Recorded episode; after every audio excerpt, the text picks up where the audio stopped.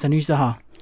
主持人及各位听众朋友，大家好，我是陈延一律师。陈律师一开始把你个人背景介绍一下吧。目前我是延理法律事务所的主持律师，然后我毕业于台大新闻所，现在在就是厦门大学的法律博士班就读，然后主修是刑法相关的一个领域。嗯，所以专长也是刑法嘛。其实我们诉讼的话，就是民刑有时候都会连在一起，对。但是就学术的部分的话，刑法的琢磨会比较多一点。嗯嗯嗯。好，那接下来我们就来聊一些网络的问题，包括你个人最近也开始把一些比较艰深的法律问题，透过拍影片让大家理解，对不对？呃，是。怎么会想要做这个事情？呃，因为我本身我是台大新闻研究所毕业的，对，然后。呃，新闻研究所新闻就是要把一些各个领域的事物，然后把它化成一个一般人可以懂的文字。所以法律这个东西对一般一般民众来讲都是有点距离的。对，然后我认为说我可以发挥我之前新闻所学习到的专长，把法律文字转换成一般人民就是可以去理解的文字。这样子的话就可以做一个法律的普及。所以这样讲，你对新闻的这个事件也会比较敏感，对不对？比较敏感，对，就是看了就会知道说，呃，背后的操作原理是什么。嗯，对。好，接下来我们来讲比较容易遇到的法律问题。一开始就是一些诽谤啊，或者是什么呃妨碍名誉。先跟我们讲一下，为什么骂政治人物不会有事，可是骂个人通常就会被告？第一个当然是那个主观方面嘛，主观方面我们不不讲法律的话，政治人物有时候会为了维持形象，然后所以他们会比较倾向于说。呃，如果不是太严重的话，就算了。对，但是如果是个人的话，通常大家就会很介意说被说怎么样，被说怎么样，所以就会比较会会去计较这个事情。所以你的意思，如果政治人物真的要告，还是可以告啊？看是什么样的事情啊？因为我们常常看到什么可受公平，那到底什么事情是可受公平？这个部分比较涉及到那个诽谤罪。诽谤罪的话，就是我们讲具体的事情，比如说去讲这个政治人物他做了什么样什么样的一个事情。对，然后有几种状况之下在。诽谤罪它是不罚的，嗯，比如说第一个就是呃，能够证明这件事情是真实的话，比如说我讲的是真的，嗯，然后这样就不罚，然后再来就是说跟公共利益有关的，嗯，就比如说像是政治的议题呀、公共政策啊这方面的，对，所以您刚说的那个部分可能比较属于这个部分，就是因为它跟公共利益有关，所以原则上就是在。呃，诽谤的部分，它设有这个不罚的条款，所以就算去告，也会被判无罪。所以等于大家都可以评论。对，原则上是是这个样子。对，因为有时候呃，事实的交错会会有点互相这样交错。对，所以还是要去看个案是什么状况。可是我们就不能够具体说这个政治人物他贪污了多少钱，这样可能就真的会成立，对不对？看这个部分是跟公共利益有关还是涉于私德？因为有些部分可能跟私人会比较有关系，然后有些部分跟公共比较有关系。那如果我们讲就是就公共政策做做一个适当的一个评论的话，原则上是不太会有什么问题。所以也是可以合理怀疑，是可以啊。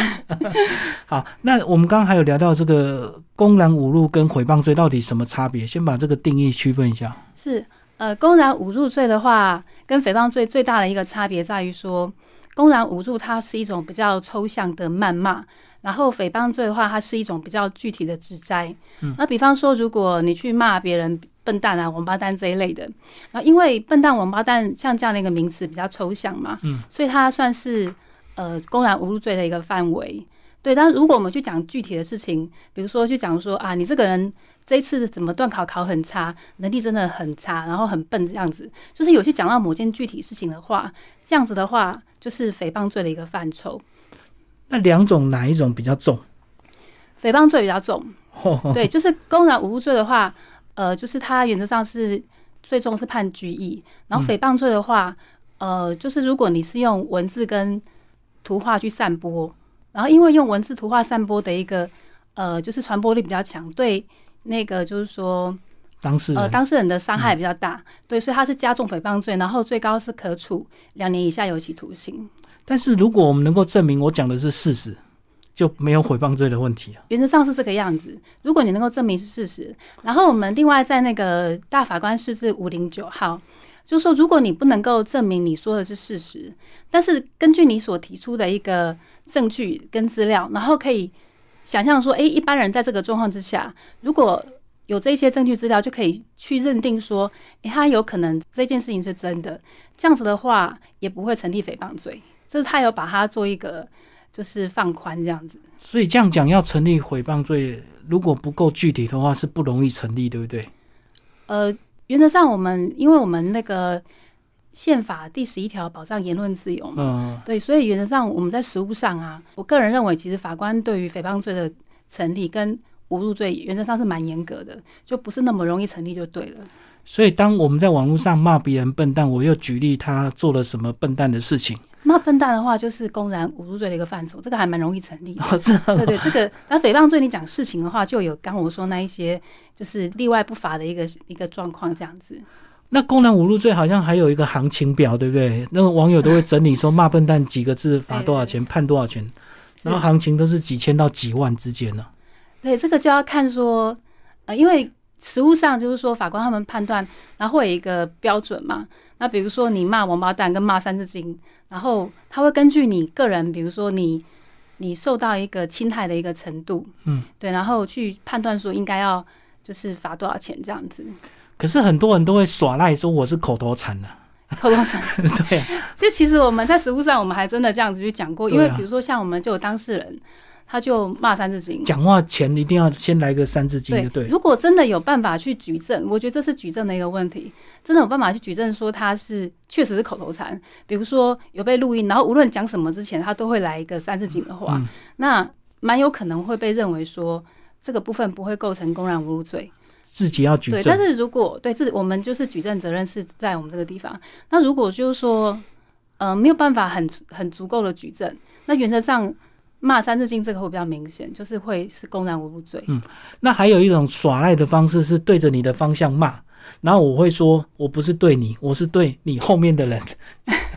这也是一个技巧，对不对？呃，这样子骂的话，如果是我们讲说是公然无误嘛，然后要有一个公然的一个状况啦。嗯。那原则上就是说，只要是能够让别人知道说是骂这个人的话，那这样子的话也会是公然侮辱罪的一，可能比较容易构成。就别人听到就算，不是说当事人就对，呃，在应该是说，如果你是在一个公开的空间公间，开场所，然后大家都可以出入，嗯，这样子的话，就算现场不一定有人，比如说就我跟你，可是我们是在室外。公，共空间，对，这样子的话就会构成了。那你也不能讲你骂别人，因为公共空间只有你跟他，这样子就会成立。这个就要看个案了。就如果在当时的情境之下，然后很容易判断出来说，其实呃讲的一定就是那个，就是比如说我讲的就一定是你的话，然后这样子的话，就是也会构成。这个就是一个就是具体认定跟举证的一个问题。好，那我们讲工人是公开空间，那 FB 呢，或者是赖私讯在那边互骂，这样是就是私密空间呢？对，因为公然侮辱罪的话，呃，一对一的话嗯是、就是不不会算是公然侮辱罪。对，但是诽谤罪的话，因为它没有公然这个要件嘛，对，所以变成诽谤罪。所以，但是，所以你去讲别人八卦，比如说，呃，今天就是我去跟另外一个人讲你的八卦，嗯这样的话，就是有可能会构成诽谤罪。哦，所以你躲过“公然”这两个字，你可能躲不掉诽谤罪。对对，因为诽谤罪没有公然的要件。所以这样什么，反正出口之前一定都要小心，或者是打字之前一定要小心。对，不过我们因为台湾其实还言论自由还蛮就是保护的蛮周全的，所以我个人觉得在实务上，对于会成立就是这一类妨碍名誉的罪，有比较严格的认定，比较不容易成立。嗯，对。而且是不是对所谓的政治人物，我们的这个法官尺度就更高，就觉得你本来就要可受公平。对，是就是说，呃，因为它跟公共利益有关，对，嗯然后另外就是说，我们对可受公平的事情，就是除了是政治之外，比如说像是，呃，我们在 Google 上面对商家做一个评论，然后这个也算是可受公平之事，不过还是要做适当的一个评论，这样子的话也是属于诽谤罪不法的一个范围。不过前提应该你要有一些具体事实嘛，你去给给人家乱留评论，嗯至少你有依据，才比较不会被店家反告，对不对？你总不能没去吃过，你就故意说这东西很难吃。对，如果你不做事，因为像可受公平的事，你要做适当的评论，因为法条上面是三百一十一条做这个例外规定的话，他要说你要做适当的，所以如果完全无凭无据的乱乱骂一通的话，这样蛮有可能就是说会成立就是公然侮辱或是诽谤这样子。所以你可以说很难吃，但是前提你要真的吃过，对不对？哎，是这个倒是真的，因为这是主观认定嘛，嗯我觉得不好吃，就当然就可以留不好吃嘛。是，如果没有吃就这样骂的话，这样的话，我觉得蛮有可能会成立诽谤罪的。好，嗯那另外我们还有讲到一些网络，如果有人骂你，跟着暗赞或者是跟着去留言附和，这样是不是也有可能一一起被告啊？是就那个暗赞的部分啊，因为有时候就是我们在网络上暗赞那个含义的话，是比如说我知道这个事情，我看到或我认同，是就不一定，但是认同的话就不一定，就看个人。对，因为像我自己的话啦，有时候就是像比如说连友嘛，然后连友比较多的话，就然后有时候就是这样子一直连续按赞下去，我会就纯仔细看，对，不一定，就是有时候可能会滑的比较快，然后会按到之类的。对，所以按赞的话，一般来说，我们比较不会说因此就是会去成立这个就是共犯这样子。对，但是如果你暗战，然后虽然说到最后一个官司的结果可能不会成立共犯，但是有可能就是你被告。因为像有一些人就火起来嘛，比如说全告，对，就全告，这个真的还蛮常见的，嗯就，反正全部一起告。虽然告不成他就是骚扰你就对。对，所以这样子的话，因为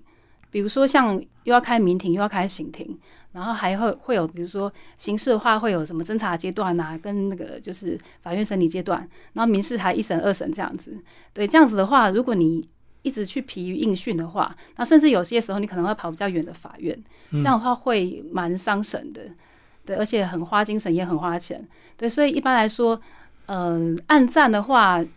还是虽然说有时候会手滑，但是还是稍微谨慎一点点会比较好，比较省去无谓的麻烦。就是如果这篇很明显，它就是个情绪的发文或者是诽谤文，你就要小心，就对，不要可能要。闪过去这样。嗯 嗯嗯。哎、可是我们来讲，前阵子我们那时候疫苗正缺的时候，很多人就是会留言说疫苗怎么样怎么样，就很多人就被警方传什么社会维护法去传，可是到后来那边好像也不了了之啊。是所以是警察一定要做这个事吗？社违法，社违法的部分是属于比较行政法一个领域，然后，然后这因为这部分就是我们讲说这个疫就是疫苗嘛，或者是说我们这个疾病的部分，它比较属于公共领域部分，所以这部分警察他会去介入去做一个社会秩序的一个维护这样子。嗯对，那当然可能具体要看说。到底他们这样讲有没有去违反到那个就是行政的一个相关法规？然后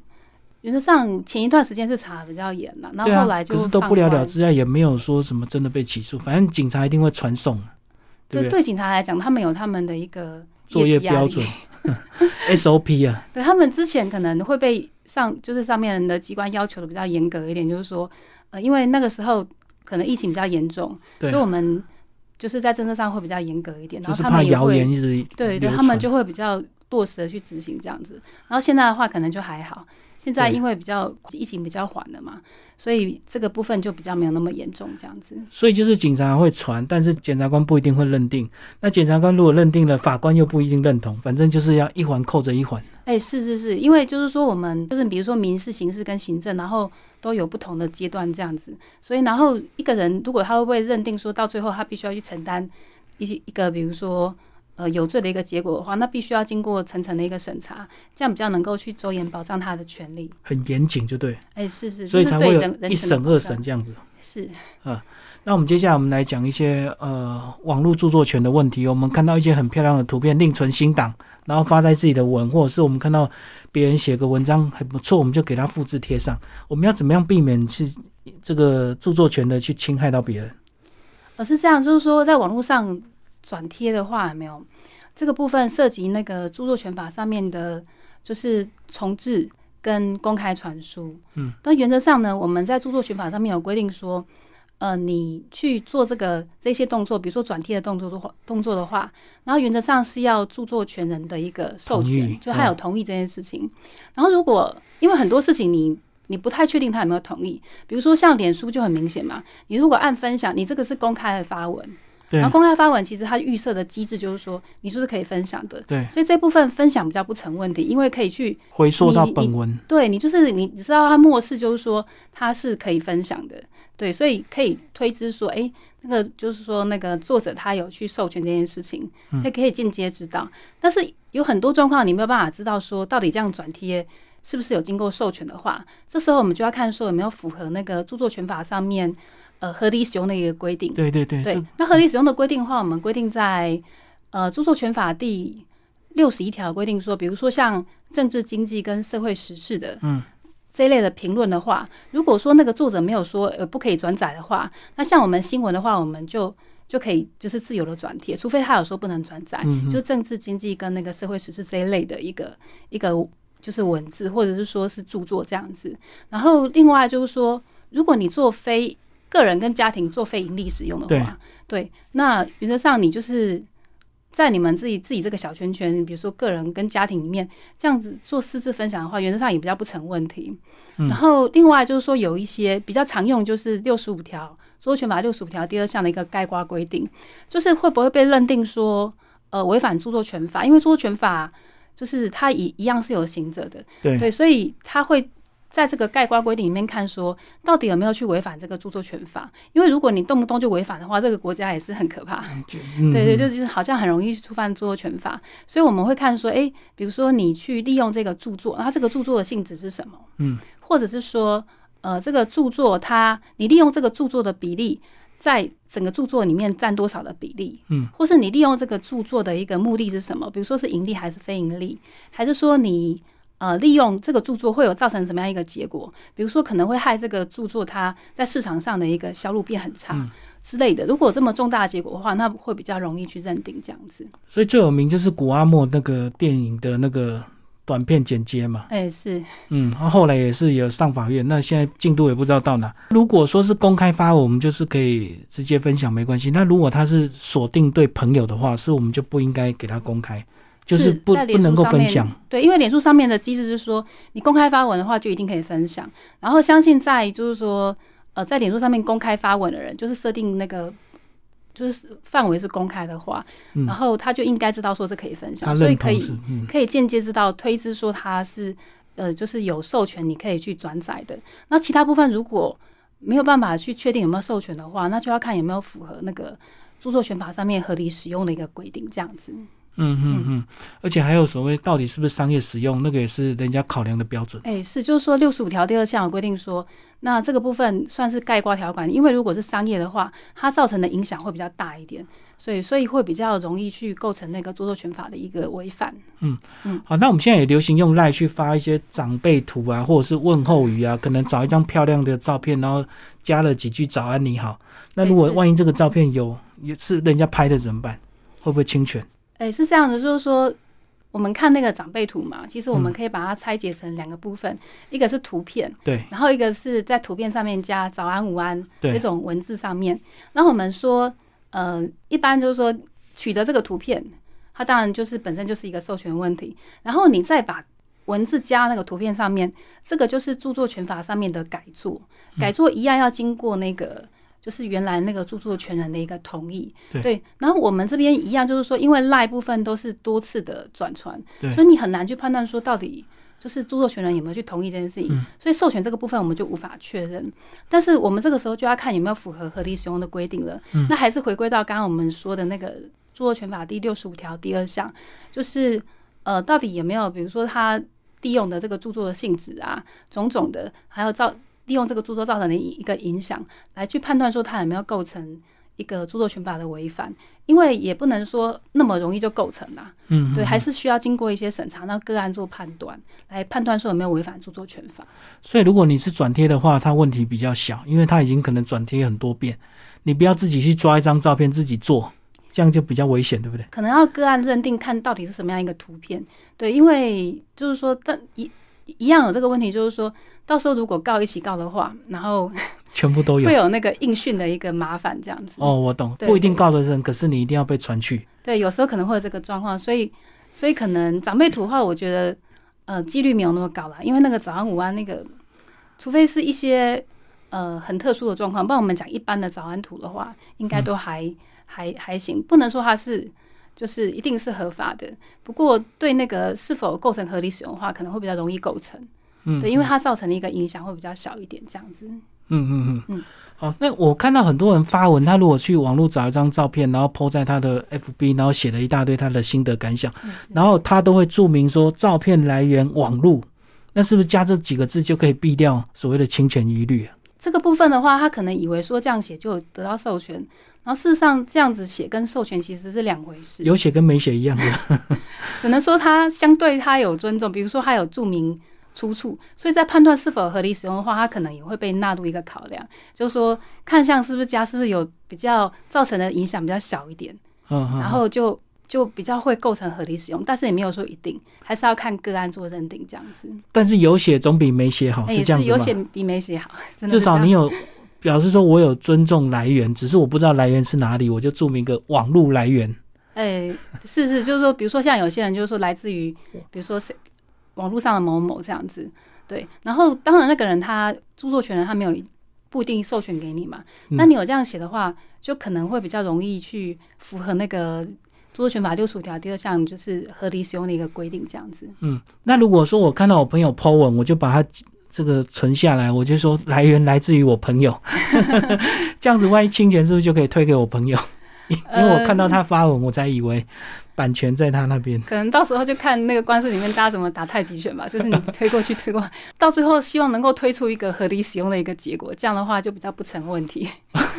但是也可能两个都有事，对不对？嗯，是不是以为你写作我来源来自于朋友，然后就没事这样。呃，对，因为这样变成说你们两个是共犯嘛，对啊，那这样就很麻烦啦。对，嗯如果是共犯，那共犯你也不限人数，嗯，你十个也可以啊。哎，所以这样讲的话，我如果去存所谓的艺人的照片，是不是这样就是公共使用，就比较不会有授权的问题？因为很多人就会贴林志玲的照片啊，或者是谁呃什么网红啊，或者是一些名人的照片啊。对这部分的话，可能还会另外涉及那个肖像权的问题啊。对，嗯然后就是就那个著作权的部分，可能也会有违反，因为他们通常比如说都会有那个经纪公司在专门处理这个事情。对，所以就这个部分的话，如果不慎重的话，你就随便你去抓那个人家就是未经授权的图片的话，确实有可能会去违反。因为艺人照片很多啊，网络泛滥，到处都有啊。所以就变成说，呃，因为太多了，所以你去抓也很奇怪，变成说已经一种虽然不见得是合法，就跟长辈图一样嘛，嗯，长辈图也不一定是合法，但是大家都在做。然后抓这些图片的话，其实也不一定是合法的，但是还是都是大家都是这么做。因为很多人会觉得说我帮你宣传呢、我抓你的照片 PO 在我的板，这样我的朋友就认识你哎，这样其实有一些经纪公司他也会放水啦，因为就是确实明星他就是要散步嘛，对，所以他们的形象如果越广的话，大家对他们的一个认识度就会越高，对，所以或多或少有有一些状况可能会默许这样的一个状况出现，对，但是。也不一定是合法，这跟法律就是两回事，因为这个是属于大家大家习惯的事情，跟合不合法就不一定有那个直接的关联性。他可能是鸡飞城市，然后经纪公司默认，但是有一天如果他不想容忍了，可能就全部会被告，就对了。呃，如果运气很差的话，是是有可能会这个样子。对啊，因为万一这个艺人缺钱，他就把全部 全部的那使用过他照片的人，或者是写一些负面的东西全部告，他也可能又会会做这样的手段。真的非常非常倒霉的话，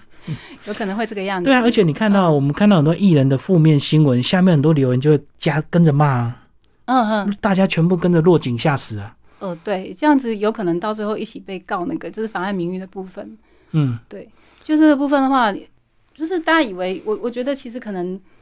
因为很多民众他们对于那个法律没有很了解嘛，所以就觉得说一堆人跟着一起下去骂，然后我们就在下面一起努力的留言一起骂。其实这样蛮有留言的部分真的比较有可能可能会去构成那个就是共犯这样子。可是这个艺人如果真的做了我们不能容忍的事，比如说外遇，那我们就大家跟着骂，嗯，那这样子也会被他告吗？因为他外遇是事实啊。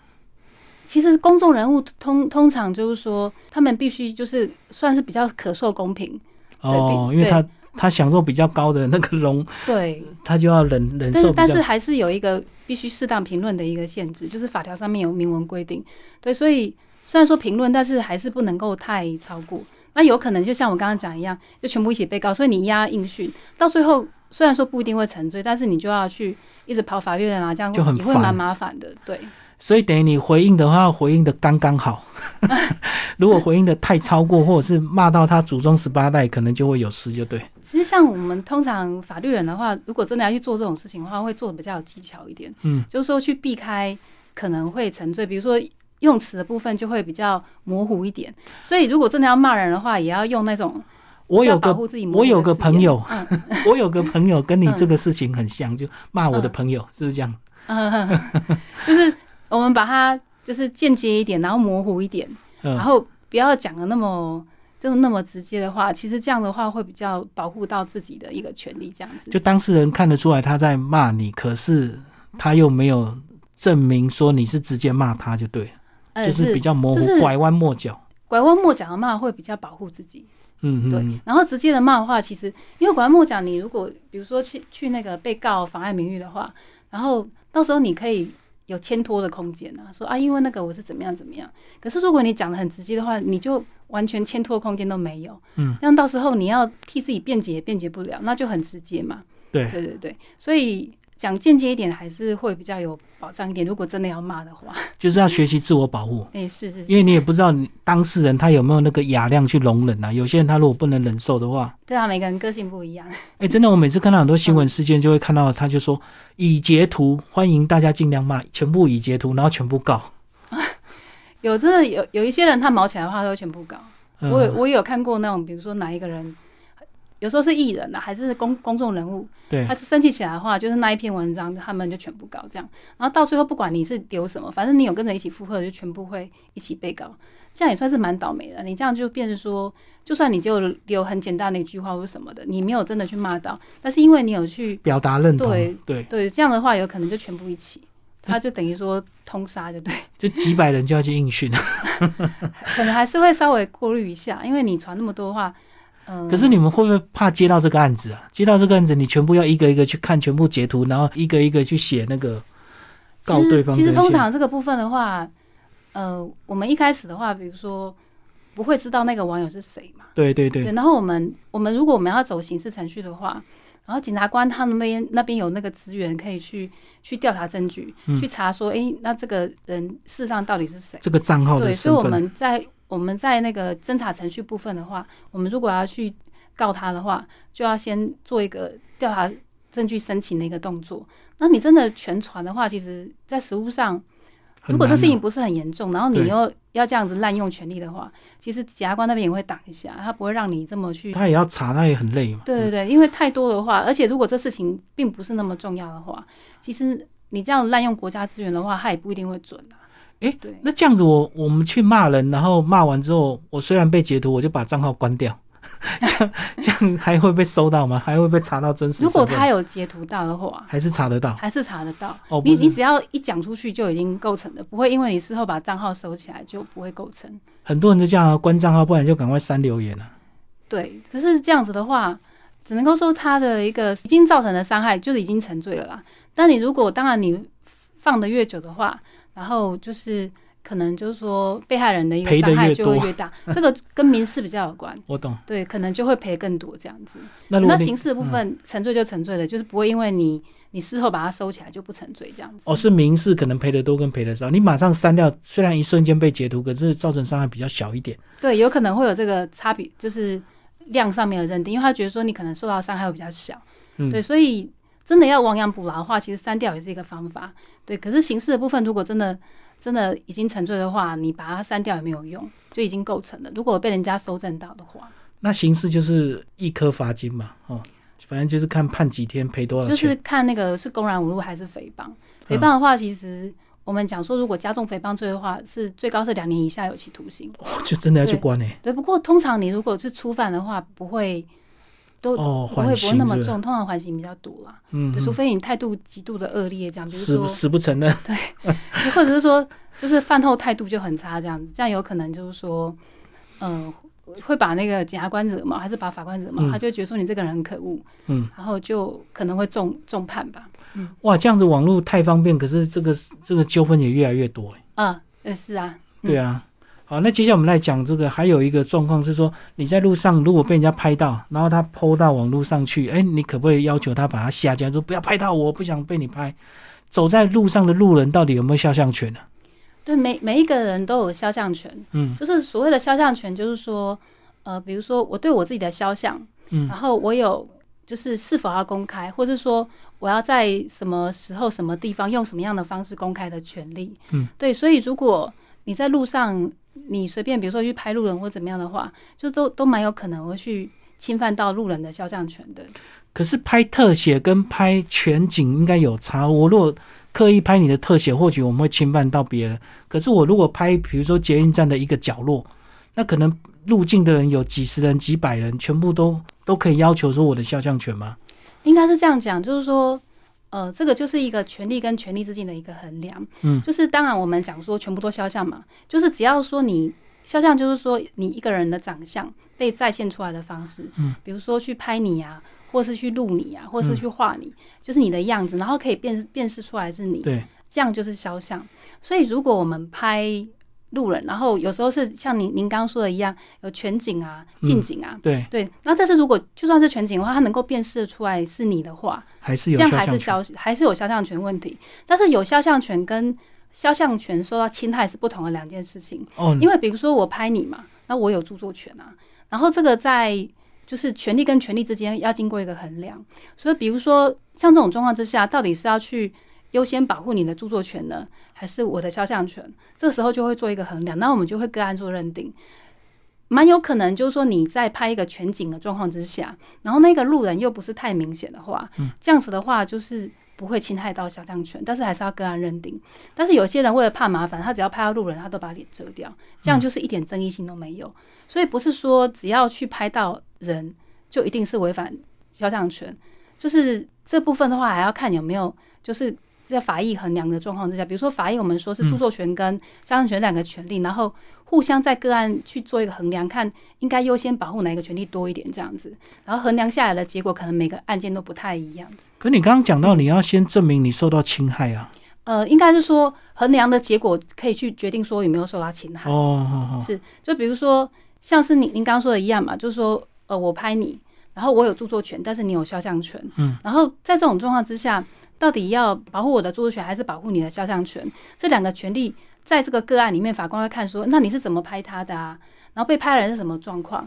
就是种种的一个状况之下去衡量说，到底应该优先去保护哪一个权利？那比如说，呃，如果拍的状况不是很明显嘛，嗯然后比如说我是远拍你这个路人这样子，甚至我是具有公益性，比如说我为了哪一个公益活动，我是拍一个街景，这样子的话，蛮有可能会优先保护这个著作权。所以这个时候虽然说你有你的肖像权，肖像权确实是存在，但是问题是说，这个时候就不会构成一个就是侵害肖像权的一个状况，因为很个案衡量之下优先保护那个著作权。所以这样讲，很多新闻画面他直接在路上拍人，嗯。这样子就没有侵权的问题。应该是说，这个时候法益衡量之下，优先保护新闻自由。新闻自由也是宪法所保护的一个权利，这样子。嗯，对嗯对，所以这个也是一个衡量，就是说，比如说记者拍过每一个路人嘛，啊，甚至有时候把路人就直接抓来访问，为什么没有经过他的同意？类似像这样子的话，其实呃，当然都有肖像权的问题啦。但是像我刚刚说的一样嘛，就是有肖像权跟肖像权的违反是不同的两件事情。肖像权的违反是衡量出来一种东西，嗯。衡量出来说，诶，这个状况之下，因为你有新闻自由，然后新闻自由其实还蛮大的，因为它跟整个社会、整个民族，嗯，什么全部都有关联性，对。它跟公益比较有关，所以这个时候，呃，个人的部分、肖像权部分可能会比较被比较压缩一点，然哦，后所以新闻自由比较大一点的话，那肖像权的部分就不会构成违反。我们刚刚讲的是在公共空间，那如果比在比较私密敏感的空间被拍到，那有些人就很不高兴。比如说汽车旅馆，嗯我进出不管是我的车或我的人进出被拍到，那被公开了，有些人就会不高兴。那这时候是不是他就比较有侵权的余虑？因为他是比较特殊的场所。是如果在私人的场所的话，然后我们就是说，因为你你侵害到他，同时也是呃其他方面的权利，比如说住宅的安宁啊，或者是私人的隐私权那一类的，嗯，对。然后这部分的话，可能会认为说，嗯、你如果我们回到肖像权的部分的话，那就比较比较会构成肖像权的一个违反，在这个衡量的结果之下，嗯，所以大马路上还好，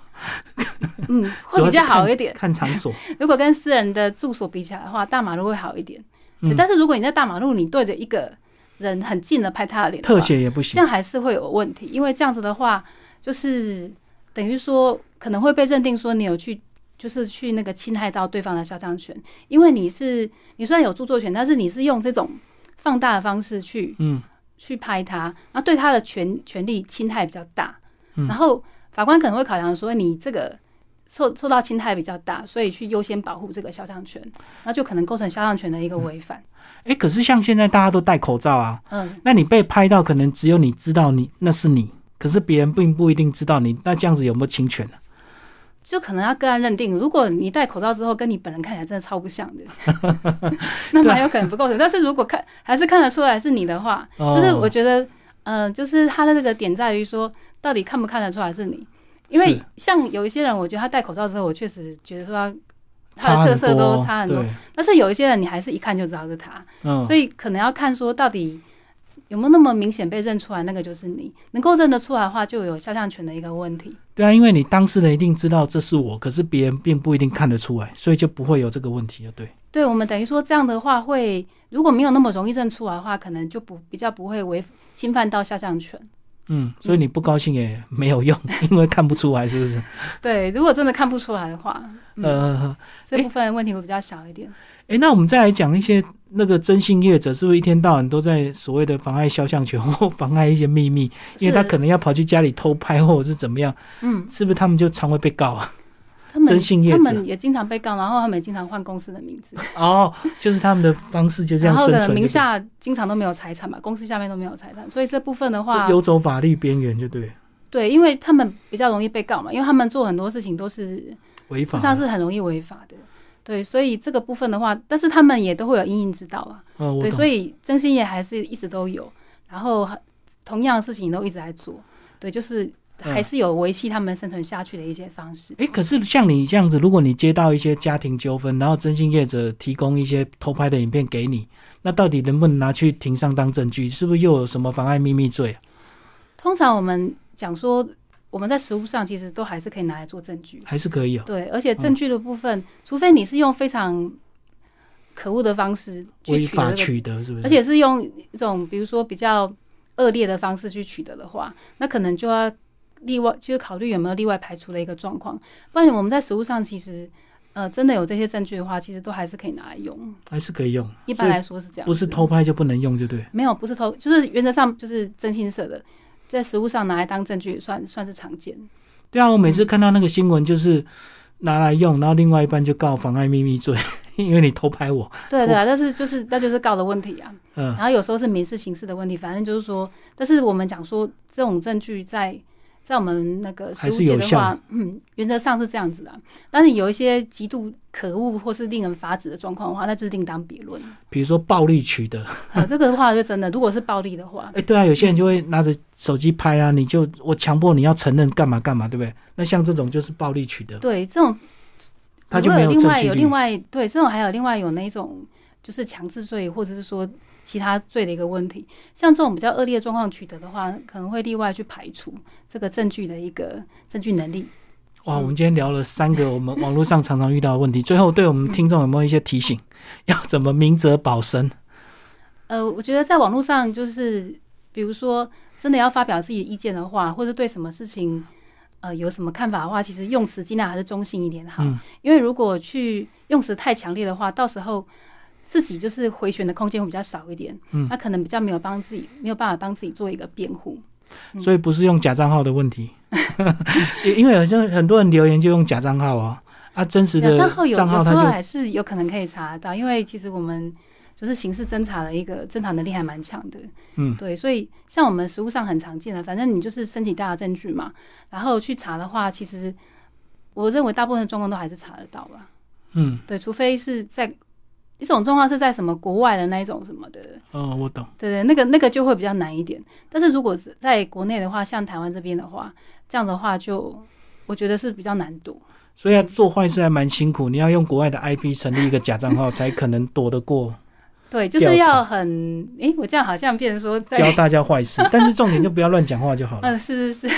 对啊，如对不要乱讲话，就可以避免到无谓的干扰。就像你讲的，即使你不会沉醉，可是被侦讯，心情也是很不好啊。对，如果要跑很多趟法院的话，其实还蛮费神的。嗯、对，所以还是尽量像我们法律人的话，其实通常我们讲大部分的啦，通常就是会去避免掉各种麻烦，所以通常我们就是讲话会比较保守一点点。是对对对，这样子可以省掉一些无谓的麻烦，这样子。对。当你收到那传唤通知，一般人心情都会很差。对，所以还是要避免，是，不要乱情绪的留言，就对。嗯，是，好，今天非常谢谢陈律师为我们介绍法律问题，谢谢。谢谢。